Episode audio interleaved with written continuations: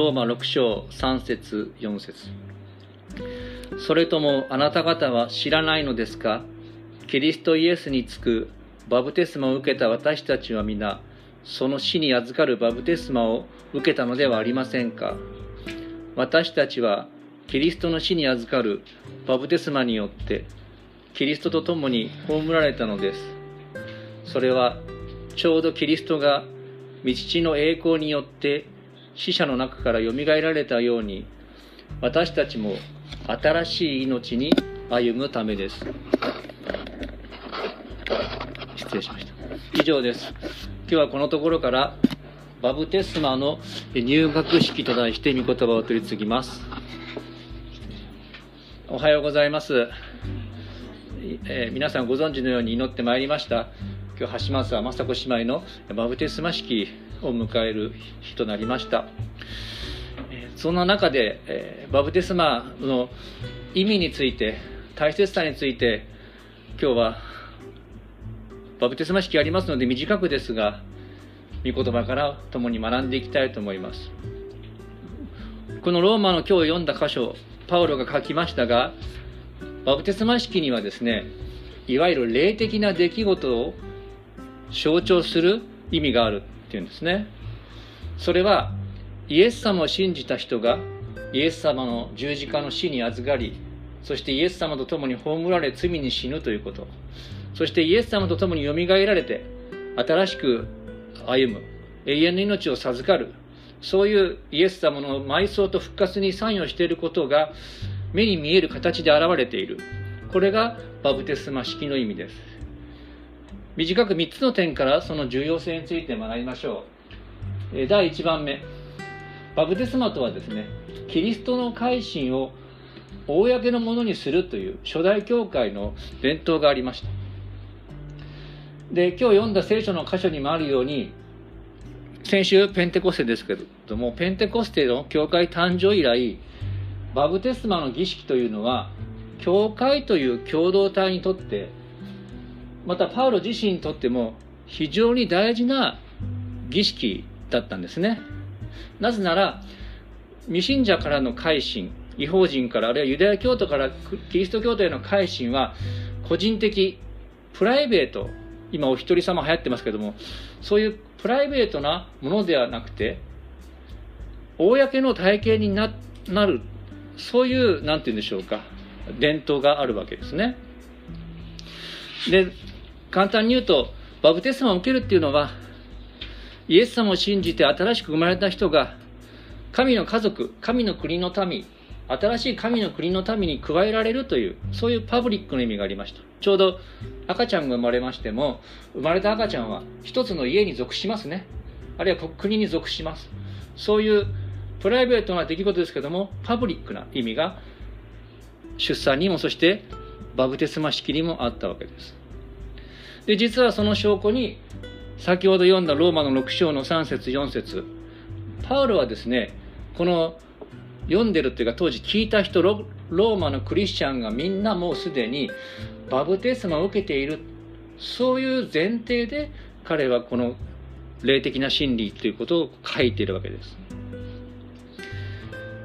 このようにですねバブテスマはですね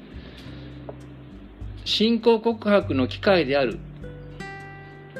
聖書の時代からこう考えられていたんですね。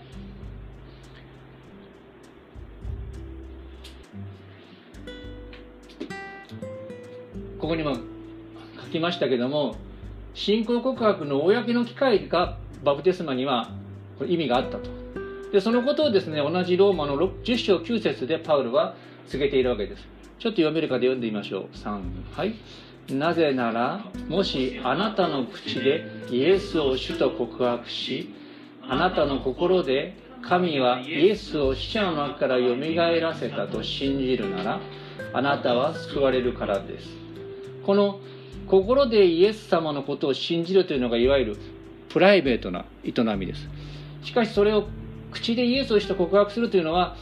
皆さんの前でバプテスマを受けてということも眼蓄されているわけです。まず最初の点はですね。私たちがイエス様を信じる。それはプライベートな出来事ではなくて公な出来事であるべきであってバプテスマはそれを意味している。そしてそれは教会当初からの伝統であるということです。2番目。クリスチャンの前提としてのバプテスマそういう意味がありました。これ新約聖書の中で出てくる信仰の伝統です。で新約聖書ではですねイエス様の弟子たちなど特別な例を除いてイエスの名においてバプテスマを受けてないクリスチャンの言及はありませんということです。新約聖書でキリスト者という場合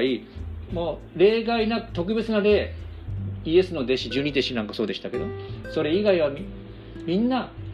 バプテスマを受けている人がクリスチャンと言及されているというそういう伝統があったんですね。でパウロ研究者の第一人者ダンという人がですねこう言ってんですね。このパウロも新約聖書もバプテスマをですねいわゆる通過儀礼とみなしていた。通過儀礼なんとかわかんないかもしれませんが三省堂の一番新しい辞書でこういうふうに定義されていました。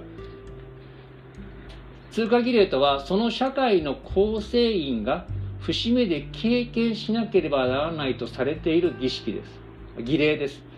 入学式卒業成人式や結婚出産の祝いや葬送や供養など。そういう意味があるわけです。つまり神の民教会に属する者というのは当然バプテスマを経験するバプテスマを通る。それが前提であると言えるわけです。最後の点ですね。バプテスマにはですね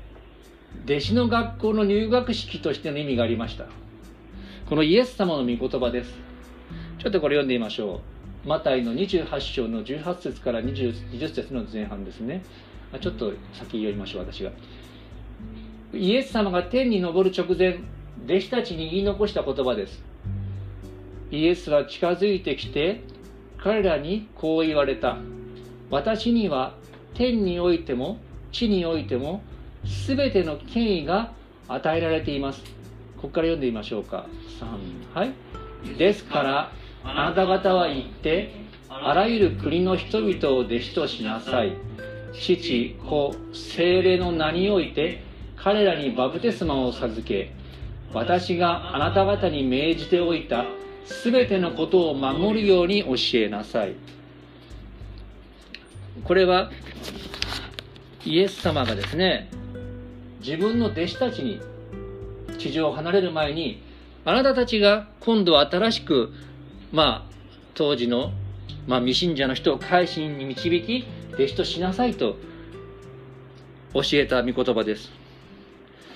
でここではですねちょっと難しいこと言うと、英語的な、文法的にはですね、弟子としなさいっていう言葉が主な動詞です。じゃあどうやってその人を弟子とするんですかっていうと、まあ、英語流に言うと同名詞的な、副詞的な意味ですけども、それは、バプテスマを授けることによって、そして、イエス様の命令したこと、御言葉を教えることによってっていう、そういう意味があるんですね。実はこの弟子という言葉はですね、ギリシャ語でマセテースって言うんです。マセテース。で、それは学ぶ人って意味があるんです。弟子というのは。だからイエス様の弟子となる人は、イエス様学校に入学して、イエス様から学ぶ人になるんですね。で、そのように、イエス様が教えておられるようにですね、改心した人が弟子となるためには、イエス様の学校にまず入学してもらわなきゃいけない。そのための通過儀礼が、入学式がバプテスマ式です。そして入学した後、弟子として弟子学び続ける。同じですね、学校に入って学ぶという、そういうプロセスをイエス様は弟子としての歩みとして命じているわけですね。で、これら今3つの伝統や聖書やイエス様の言葉を見ましたけどもこれらの共通理解に習うならもし人がイエス様を救い主として信じたのであれば躊躇なくですねためらわずバプテスマを受けることが望ましいということなんです。何度も言いますがバプテスマはイエス様の弟子としてのキリスト弟子学校の入学式なんですね。入学しなければねこの春入学した初々しい男子がいらっしゃいますけども入学しなければ学校生活が始まらない。そのようにですねイエス様の弟子学校は入学資格それはイエス様を信じれば救い主として信じれば誰でも入学資格が得られます。アメリカの名門のハーバード大学とかですねイギリスの名門のオックスフォード大学に入るがごとくこの重要に捉えて難しい難関ハードルが高いと考えることは必要ないんですね。イエス様の学校に入って学び始めるというのは誰でもできることです。そういう意味で入学式としてのバプテスマぜひ受けることを考えていただきたいわけです。私のちょっと個人的な試験になるんですけれども実はですね失礼しました。私はあの大学に入、え、っと大学卒業してから8年間牧師になるまでに学生伝道に携わっていたんです。学生の方を新しくクリスチャンのベースがない人をイエス様に導くという仕事です。私もそこを通して信仰を持ったんですね。でそうすると家族に反対される人多いんですよ。特に名古屋にいた4年間なんかは。本当にですね長男やからダメだって言われたっていう方に会ったりとかですね。あるいは家族に反対されても牧師にですね。それは当然ですよって言われて信仰を曲げずに洗礼を受けた方もいました。でもですねそういう背景があったので私は牧師になってしばらくも家族に反対される人なんかいたのであまり強くバプテスマのことを進めなかったんですね。ちょっといろいろ怖いなリスクもあるな。でもですね深く聖書を学び続けてキリスト教の伝統に触れていく中でこう確信するようになったんです。もしある人がイエス様を信じて教会生活を始めたのであればためらわずできるだけ早いうちにバプテスマを受けるべきだ。そう自分の経験からまた学んだことからも確信するようになりました。実はそう思う中にはいくつかの経験があって例えばですね私はあの牧師として牧師になる前も病床でまあある方末期がんの方もいましたけども自分の関わりがある方で未信者の方で死を間際にした病床でイエス様信じますっていう導く信仰告に導く特権に預かったことが何度かありました。でそういう方々はバブテスマを受けることなく天に召されて行ったんですね。でそういう経験をしましたしただそういう方も天に行かれると私はもちろんイエス様と共にあの十字架かかった犯罪者もバプテスマ負けず天行きましたからそれはまあ大丈夫だと思って安心してるんですけどもでもその経験ああバプテスマ授けられたら授けてあげてよかったなっていう思いとあと今のコロナ禍の状況ですね。そのその中で確信がより強まったんです。つまり死を間近にして洗礼を受けるってこともできるんです。病床に行って自分と何人かで行って適齢を授けることもできるんですが今もご存知のようにもしコロナになってしまったら面会ができませんね。で病院に入ったらどんな病気でも入院した方に特に部外者なんかは面会できません。私学生の頃はですね集中治療室に恩師の牧師と信者さんのとこ行くとですね集中治療室ですけども教会の牧師ですって言ったらスッて入れてくれたんですよ。でも今は絶対そんなことできません。でそういうことを考えた時にますます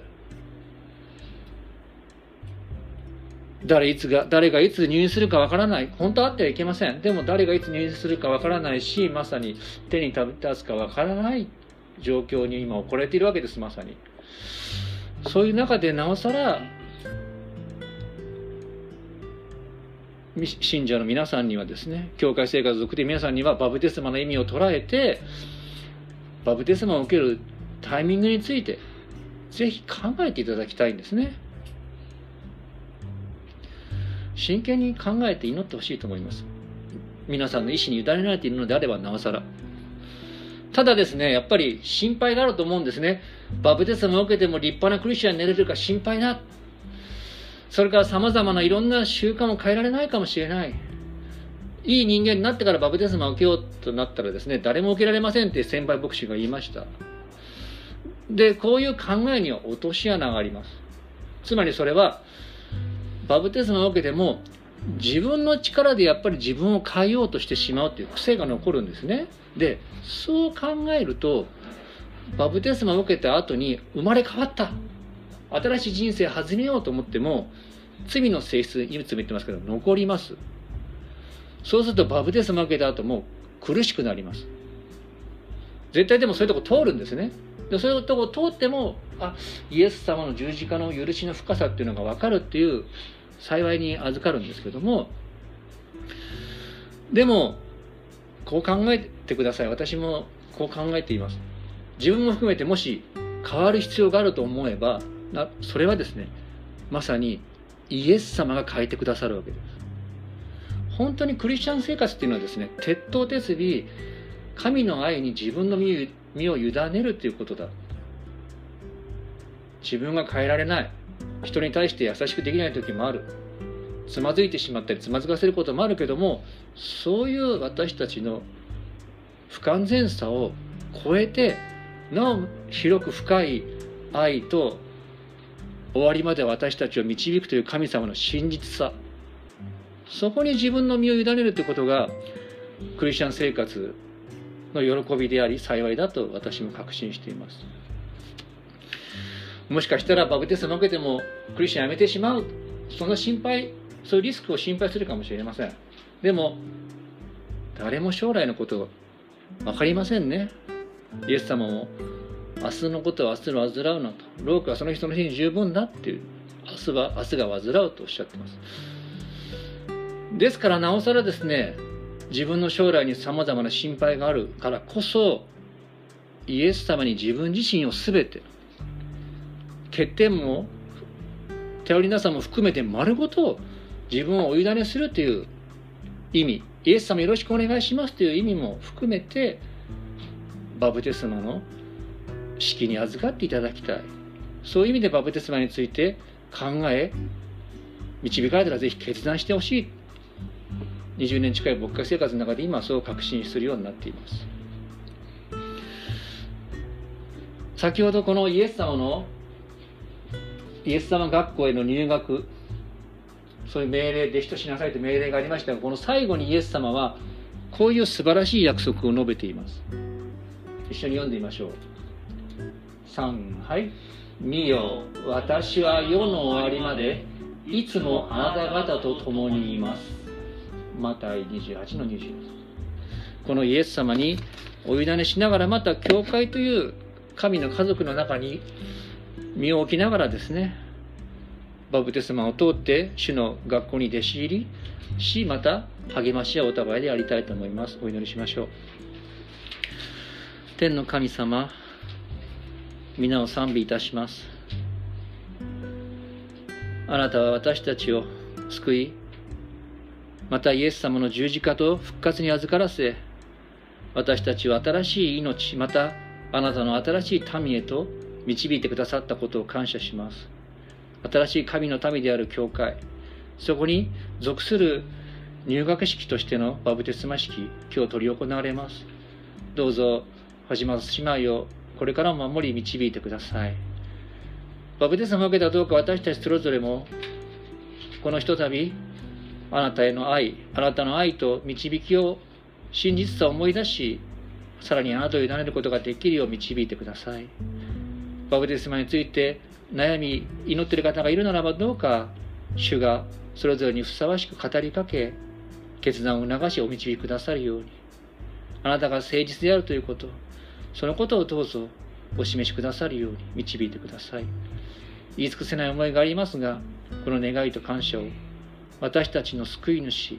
主イエス様のお名前によってお祈りします。アーメン。それではそれぞれの方々1分ほど時間をとって主に応答して祈りましょう。